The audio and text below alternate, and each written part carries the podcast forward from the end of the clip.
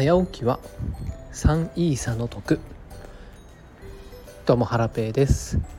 ハラペーの NFT ラジオ。今日もゆるっと元気にいってみよう。はい、えー、こんにちは。ハラペーです、えー、この番組はですね NFT やはい、えー、どうもです。今日はですねえー、 OpenSea の手数料がゼロロイヤリティがほぼゼロになった今どうする？NFT クリエイターというテーマでお話ししていきたいなというふうに思っております。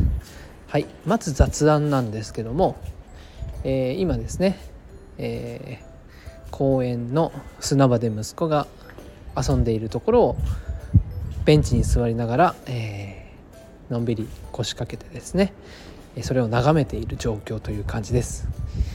えー、土日はですね、まあ、基本的にハラペイが子供の面倒を見ながらこうが外出することが多いかな。多いですね。で妻は家でこうリラックスしてるような感じです。はい。これでいいんです。はい。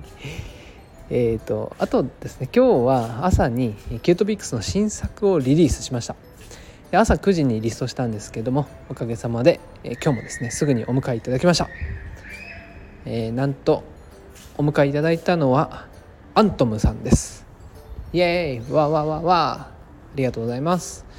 アントムさんはえっ、ー、と 3D アバターを作ったりあとは今度、えー、来週だったかな。えっ、ー、とイラストのね、え新作 NFT コレクションをリリースされるっていうことで、え今話題の大注目のスーパークリエイターさんでございます。はい。皆様アントムさんにご注目いただければと思います。はい。アントムさんどうもありがとうございます。はい。それでは早速今日の本題に行ってみましょう。えー、今日はですね OpenSea のロイヤリティ問題ですね。今結構いろんな方が、えー、ツイートされたり、えー、話題になってますね。うん。えー、 Blur っていうね NFT 取引所マーケットプレイス。え、こちらが結構便利でね手数料も安くて、えー、この間エアドロも実施されてしかもまた今度さらにですねシーズン2のエアドロも予定されているっていうことで結構ね利用者が今増えてるんですよね。で日によっては OpenSea よりも取引量が多かったりする日なんてあったりしたみたいですね。うん、えーと、もうねそのエアドロ目的でずっと Blur を使ってた方はもうむしろ OpenSea より Blur の方が使いやすいとかそういうふうに言われてる方も多くいましてうん私はねまだまだ OpenSea ばかり使ってるんですけど、うん、いややっぱね、えーと、NFT の投資家さんとかねコレクターさんはやっぱロイヤリティとか手数料ない方がね利益出しやすいからそっちの方がいいですよね。うん分かります。はい。えー、っとそれでですね OpenSea もまあ Blur に負けてられんということで2月18日にですねあの手数料？NFT マーケットプレイスの手数料0円にするというあ、まあ、一定期間ですね0円にするっていう発表をされていました。はい。でも早速ですね0パーになってるんですけどもうん。これはねクリエイターにとってすごいありがたいですよね。クリエイター？投資家か。投資家にとってすごいありがたいですね、うん、ただですね、うん、ロイヤリティも下げるということでこれがね二次流通の出品側ですね。0.5%最低0.5%になっちゃったんですよね。0.5%ですよ。今まで10%なの10%だったのが0.5%っていうことで10万円の NFT を売ったとしても、えー、50円いや500円500円もうねロイヤリティなんてほぼゼロみたいなもんですね。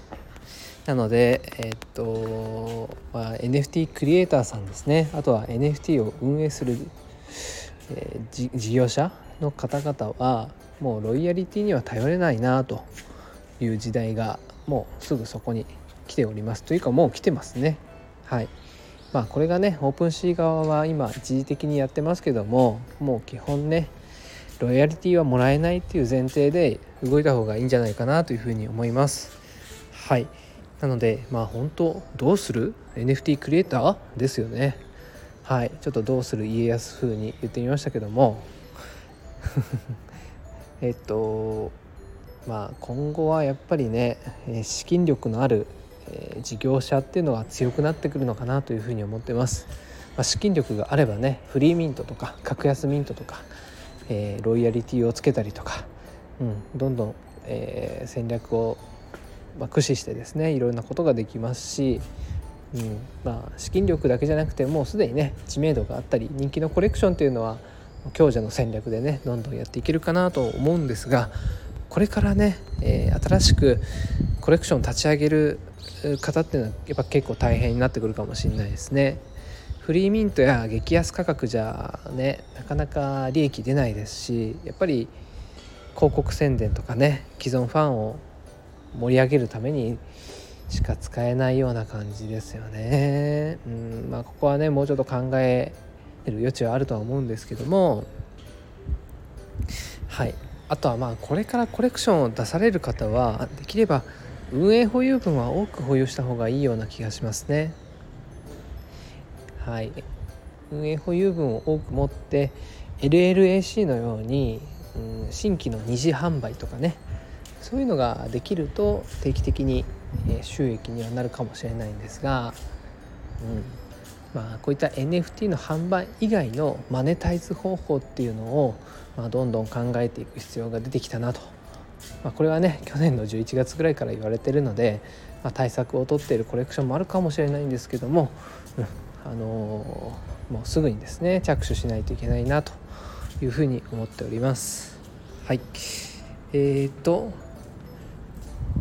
まあ、どんどんねこの NFT 市場難易度が上がっておりますがえみんなでですね知恵を出し合いながら、えー、まあ、戦って楽しんでいければいいなというふうに思っております。はい。えーと、じゃあ私はですねもう少しこの砂場でですね のんびり子供と遊んで家に帰ってお昼寝をちょろっとして、えー、晩ご飯の準備とかに取り掛かりたいなというふうに思います。はい。じゃあ今日はこんな感じで終わろうかな。はい。それではまた明日。さようなら。